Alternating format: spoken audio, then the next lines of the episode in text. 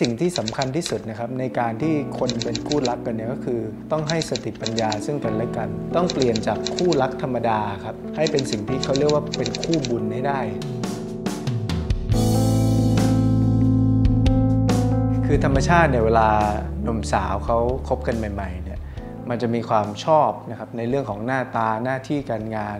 ความหลงไหลคลั่งไคล้นะครับตรงนี้มันเป็นความชอบพื้นฐานที่มันทำให้คนสองคนมาอยู่ร่วมกันได้ แต่ถ้าต้องการให้มันอยู่ไกลกว่านั้นเนี่ยคนสองคนนี้ก็ต้องมีเป้าหมายร่วมกัน มันถึงจะไปพัฒนาความสัมพันธ์ไปได้ไกลกว่านั้นพระเจ้าท่านก็ให้เน้นย้ำในเรื่องของปัญญา ปัญญาในที่นี้เนี่ยเราอาจจะหมายถึงปัญญาในทางธรรม ทัศนคติในการมองโลกนะครับความหวังความฝันในสิ่งที่ต้องทำร่วมกันเนี่ยมันต้องยึดโยงกันไว้ หมายความว่ามันต้องทัดเทียมกัน คิดไปในทิศทางเดียวกัน แต่สิ่งนี้นะครับถึงวันหนึ่งเนี่ยมันก็มีวันเสื่อมเหมือนกัน สิ่งที่ทำให้คนเนี่ยอยู่ร่วมกันได้เนี่ยก็คือเรื่องของความมีเมตตาต่อกัน ความเป็นกัลยาณมิตรต่อกัน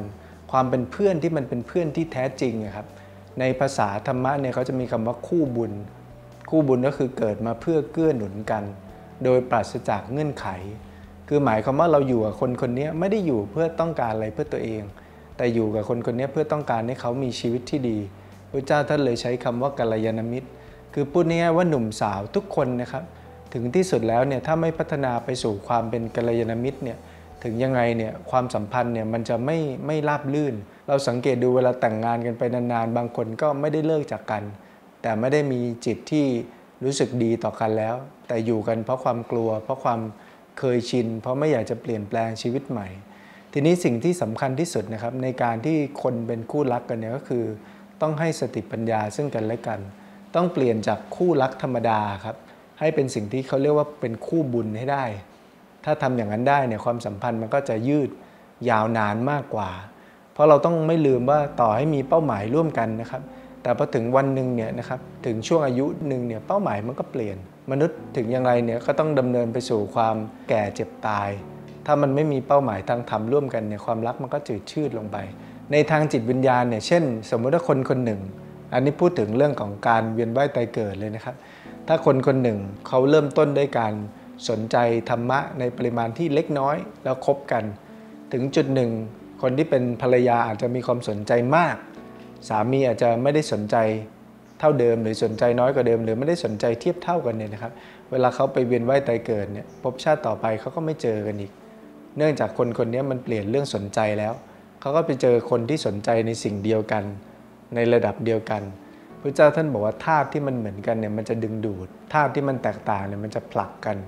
เพราะฉะนั้นเวลาที่เราอยากให้มีความสัมพันธ์ที่ดีเนี่ยสิ่งที่สนใจเนี่ยต้องเป็นเรื่องเดียวกัน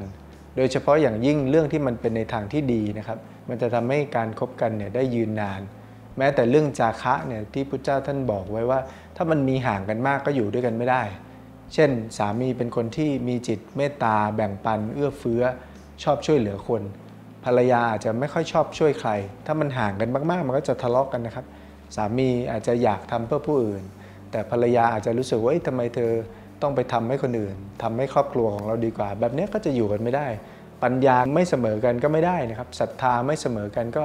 อยู่กันไม่ได้ เวลาที่เราพัฒนานะครับในคู่รักของเราเนี่ยเราพัฒนา